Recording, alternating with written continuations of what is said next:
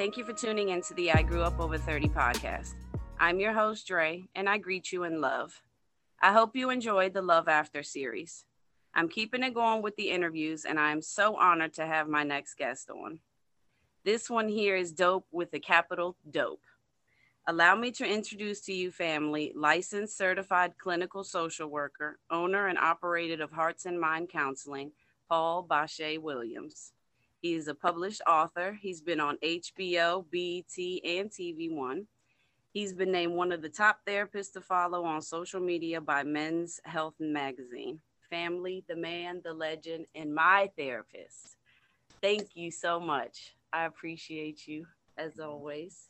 No problem. Glad to be here. Thank you for having me. Absolutely. I'm honored to be here. Um, so for this episode, I wanted to offer um, a bit of a different perspective on the development of young boys and insight from a man um, on how we can improve some very basic things to help raise up in touch, affectionate, divine masculines. Um, and also, I do want to talk about some red flags of some underdeveloped man boys and uh, when to run, when, to, when to let go uh, before you end up raising him.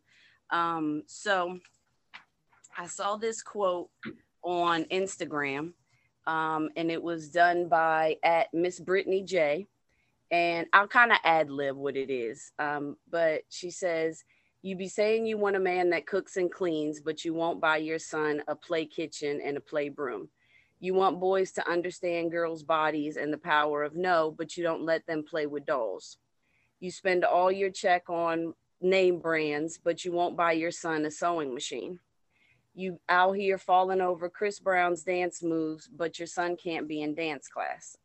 You tell your son to stop crying and be a man, but you'll beg a 30 year old man to be more sensitive.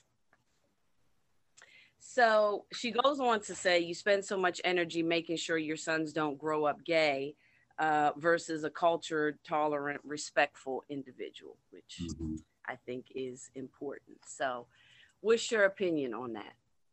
Yeah, that's that's so important and that's so spot on because you know we spend so much time trying to make someone be a certain thing, and then we want something the opposite when they get older.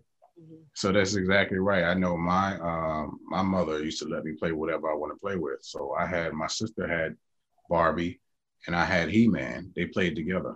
So, so but it, it, was no thing like you can't play with them, you can't do this, you can't do that. Kind of like because we're exploring at that particular age. So encouraging that and with guidance, of course. But I think it's important that we do that.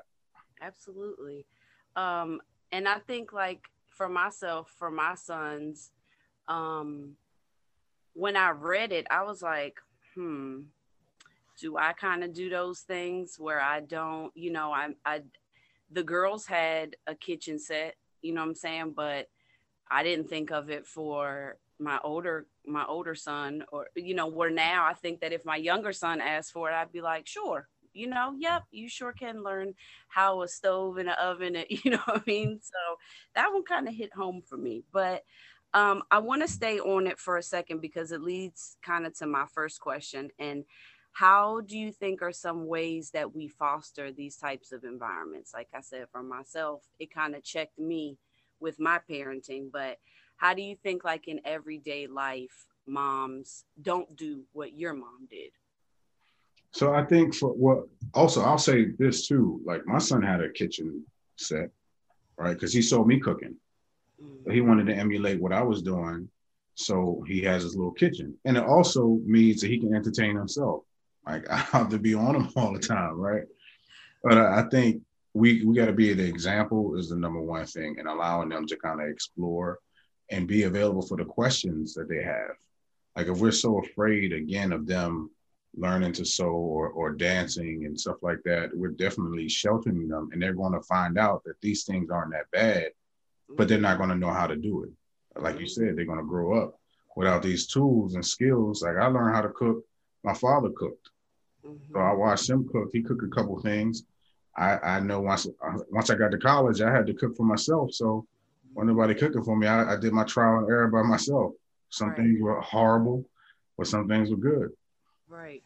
And it's like where she makes um where she makes the point about making sure that your sons don't grow up quick, grow up gay she has also in um, parentheses whatever that means which is true like when women are dating men later on in life you be mad when he can't cook when mm-hmm. he you know what i'm saying when he can't do certain things so mm-hmm. it's it kind of goes back to that conditioning kind of early on to how it affects them later on in life um so, knowing that this is kind of impactful conditioning um, of these gender-based roles, how how impactful do you think they can be when when we when we as mothers, you know, no, you can't play with that. No, you can't, you know, wear that. No, you can't participate in that. You know, that shit is gay. That shit, you know.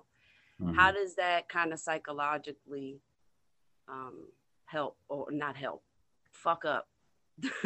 yeah, yeah, it, it, definitely messes us up because we we think we can't touch these particular parts that we that are parts of us, like my emotional side, my sensitive side, my feminine side of of, of a man.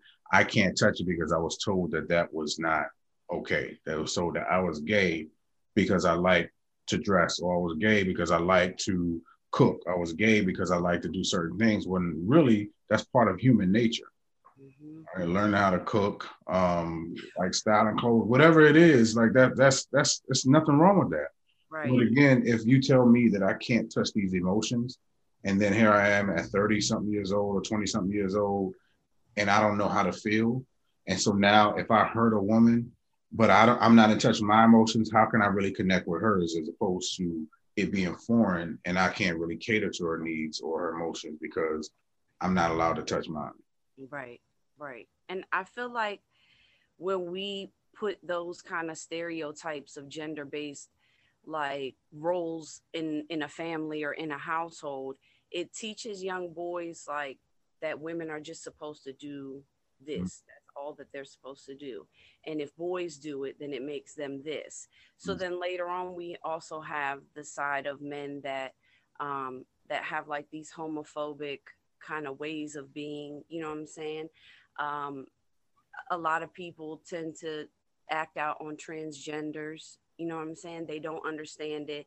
Is some they consider it some weird shit just because of some some early on conditioning that that's not. Mm-hmm.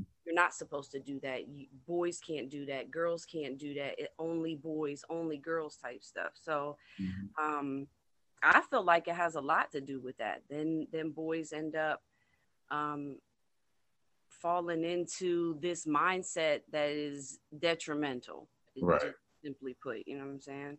Um, shit. I I guess I just watch a lot of SVU. So I mm-hmm. see like they play out a lot of scenarios that you don't think about that is now I, in my part of my healing and we go into a lot of times you ask me where does that come from so i'm always analyzing some shit you know on there like where did that come from and then yeah. you see you know these thought processes when the kids say well i thought it was okay or um, maybe they didn't participate but they didn't say something you know what i mean like this mm-hmm. conditioning is no joke for real. Yeah, I was in a we took a class in college called a human sexuality class, right? And so they interviewed, I think it was maybe like a hundred men who who considered themselves straight, but they had them watch homosexual um, porn. Mm-hmm. But they had they tested their bodies to see their arousal, arousal level, mm-hmm. and like eighty percent of them got aroused. They were intrigued by it. And so they didn't really understand why they were intrigued by it because they've been running from the exploration of just the thought process of it, of mm-hmm. what's going on, that they've really missed an opportunity to be in touch with that. That also, it doesn't mean that they're gay, it doesn't mean they want to participate, but they saw that something happened in them that they neglected maybe growing up because we go through those stages. Again, I don't want to get too clinical, but we go to different stages of exploration growing up. Right. And then we get to decide what we like. But if you never, ever even have that thought process and make that decision, sometimes that decision is made for you. Right. And, and you upset. Like, where's this coming from? And then you beating yourself up. and then you're beating up other people who you're afraid to get connect with right. because you think you want people to think that I'm I'm not gay, I'm not this, so let me go beat up on someone who is. Right. Um. So let me let me bring it back a little bit. I want to read something to you. So, um, Musiq Soulchild, mm-hmm. song "Teach Me." So, hopefully, I'm not violating any copyright by reading it and not, not playing it. But so, um, the the two verses he says, "I was told the true definition of a man was to never cry, work till you tired, got to provide." Always be the rock for my fam, protect and by all means, and give you all the things that you need. Our relationship is suffering, trying to give you what I never had. You say I don't know how to love you. Well, I say, show me the way. I keep my feelings deep inside. I shadow them with my pride. I'm trying desperately, baby, just work with me. I'm trying not to sing it. you should have sang it. You should have sang it. so the second verse, he says, I was always taught to be strong, never let them think you care at all.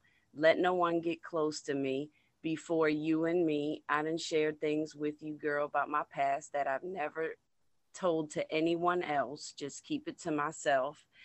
I know I lack affection and expressing my feelings. It took me a minute to come and admit it, but oh, uh, but see, I'm really trying to change. I want to love you better.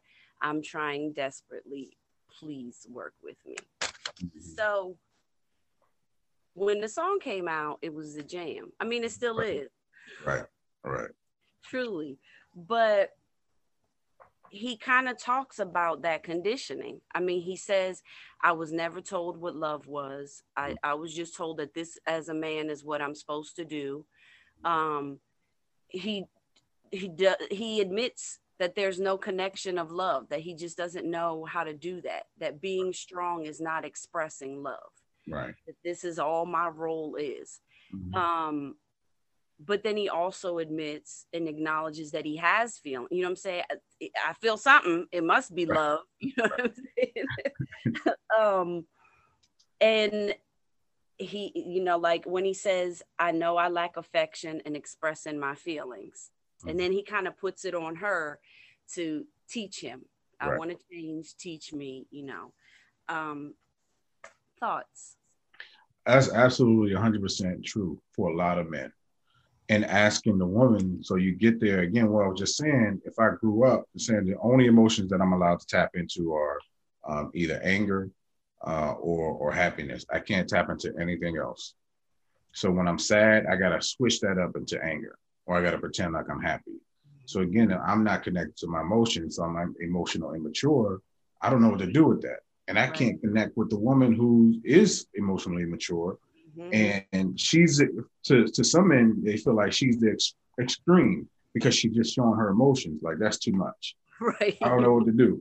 So he can stay in a relationship and just provide, just like he said. So I'm committed to the act as opposed to the person or the relationship or my emotions.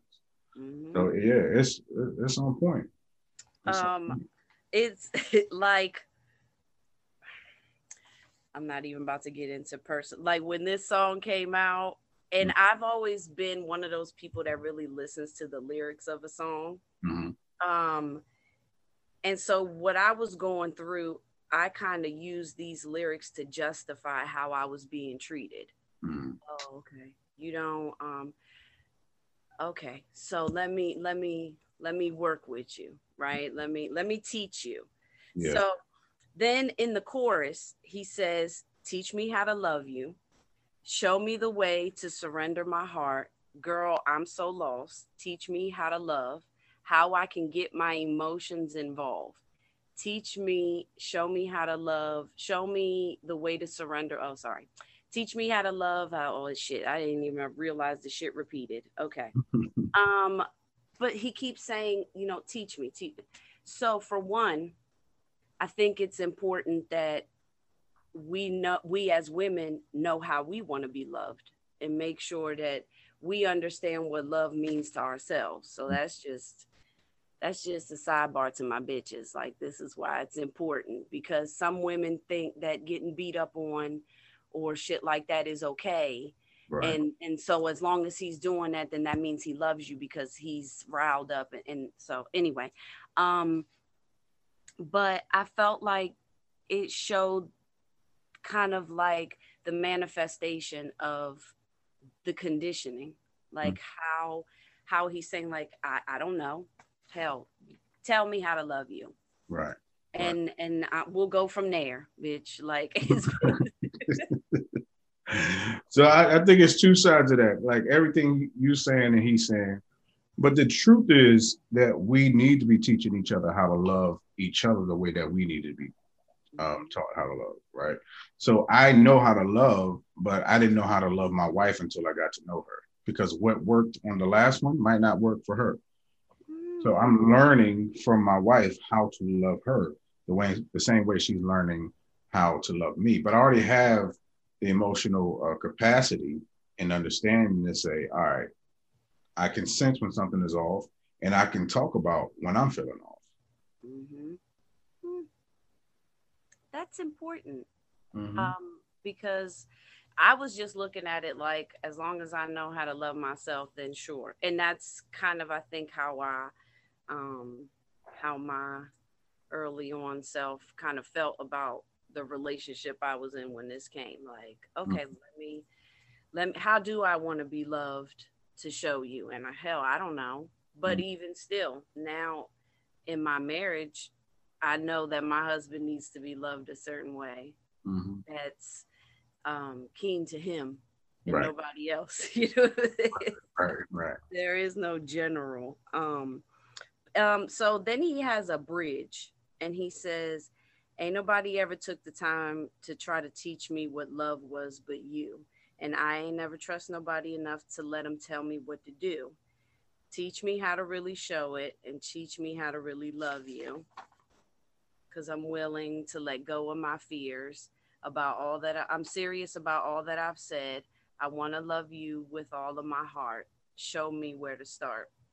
Um, so I feel like when he says, "Ain't nobody ever t- tried took the time to try to teach him," again, the the conditioning that's done and then not having the love you know what i'm saying? The the teachings of self-love and and a healthy relationship and stuff. Um i had seen that you made a post on instagram um it was and it was like dear son and you apologized to your son for certain relationships that you had and bringing him around mm-hmm. um and so when I read that, I kind of the two kind of tangoed because mm-hmm. we don't, uh, you know, as parents, maybe we don't do certain things, and then our actions are just as unhealthy. Right. Right. Um, yeah, I, I definitely I I just knew that he shouldn't have met, and a lot of people didn't need to meet him, right? And I, I asked myself, what example am I setting for him, um, or I showing him um, in these relationships, whether they were healthy in front of him or not, it's it's with more than one person. So he's seeing this this cycle without the committed or without the end goal of the marriage. So I'm like, I'm saying I, I love this person. I'm saying I'm doing this. We're spending time together. We're having fun in front of his face, and all of a sudden they're gone. So what does that tell him? Right. so I had to, um, and that's why I put the other question. I said, you know, we need to ask our children what are they learning from us about relationships. that one, yes.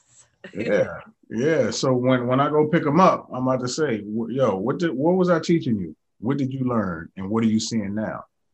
And even with your mother, like, what did you learn about the relationship I had with your mother? Because mm-hmm. that's important too. Yeah. You're always so deep. Gosh. um, um, so, given kind of these stereotypes that we can uh, raise our sons and also our daughters with, uh-huh. because um, I saw a lot of myself in those lyrics, um, both sides of the coin.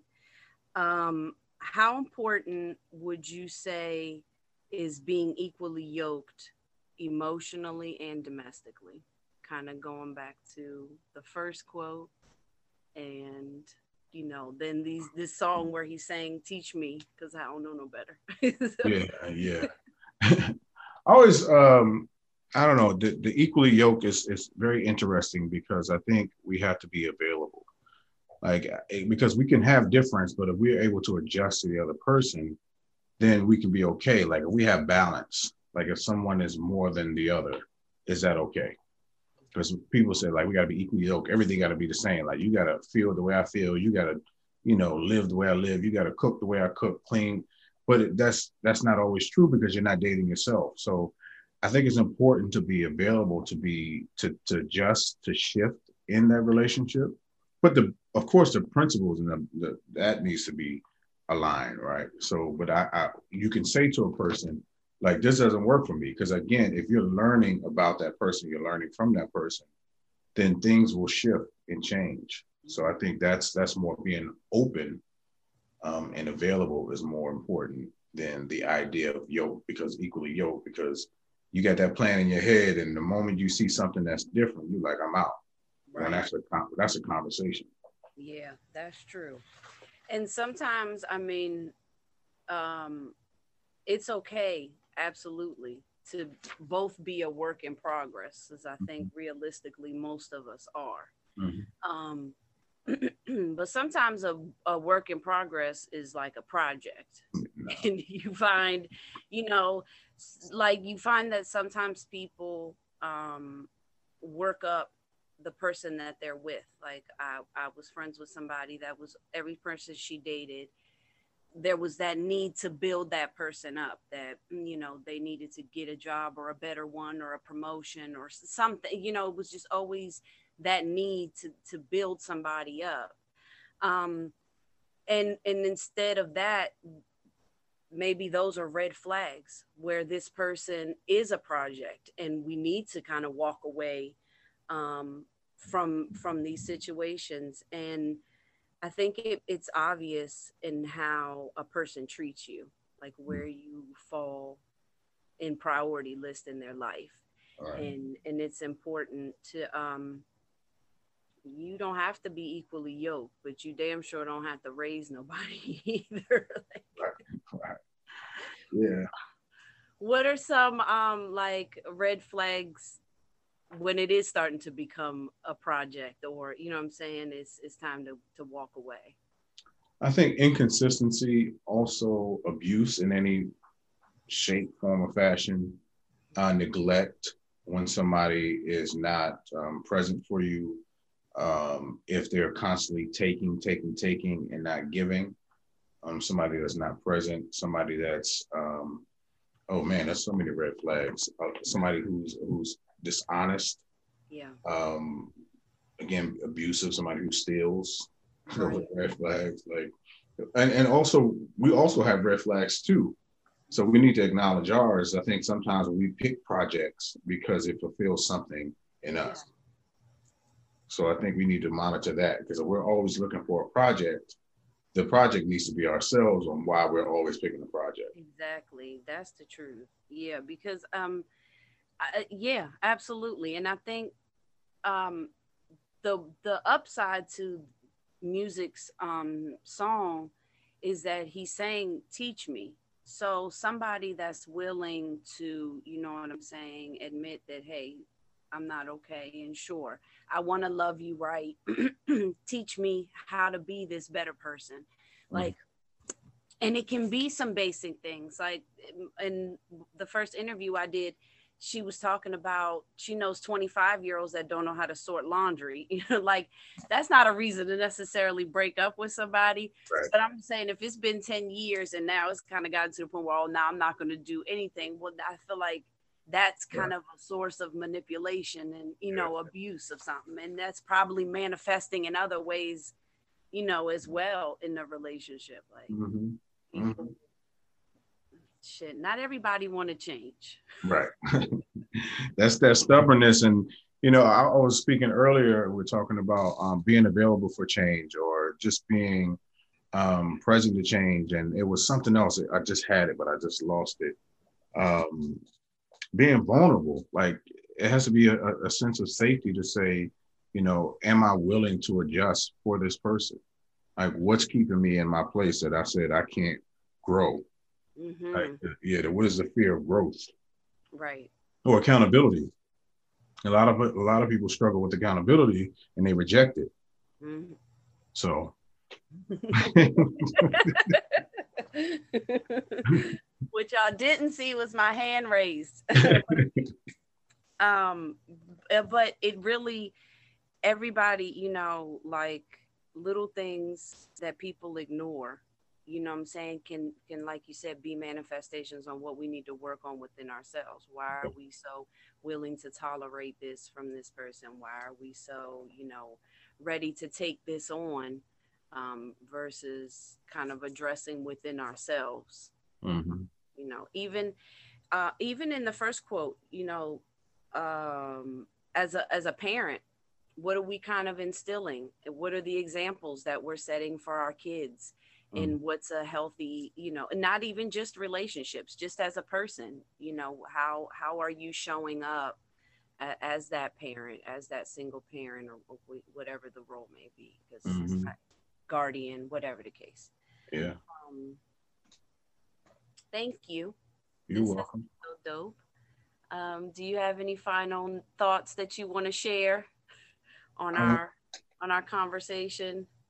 Yeah keep going. That's what i want to share with you. Keep going. Uh, you're doing a dope job. Like i said it's it's amazing. And I, and I appreciate you for your work that you're doing. And trust yourself. This is good. I appreciate you. No problem. You. How can the family keep in contact with you? Please drop your contact information, all the good places that you are. Yes, you can find me on Bashea Williams on everything Instagram, Facebook, Twitter. I don't really be on Twitter like that, but um, YouTube, my website is basheawilliams.com, and that's B as in boy, A S H E A Williams. Um, also, LinkedIn is Paul Bashea Williams. If you're looking for therapy, my website is heartsinmindcounseling.com. That's hearts, I N mind counseling.com. You are so dope. Thank you. Thank you. Family, I hope you enjoyed our conversation and I will catch you on the next one.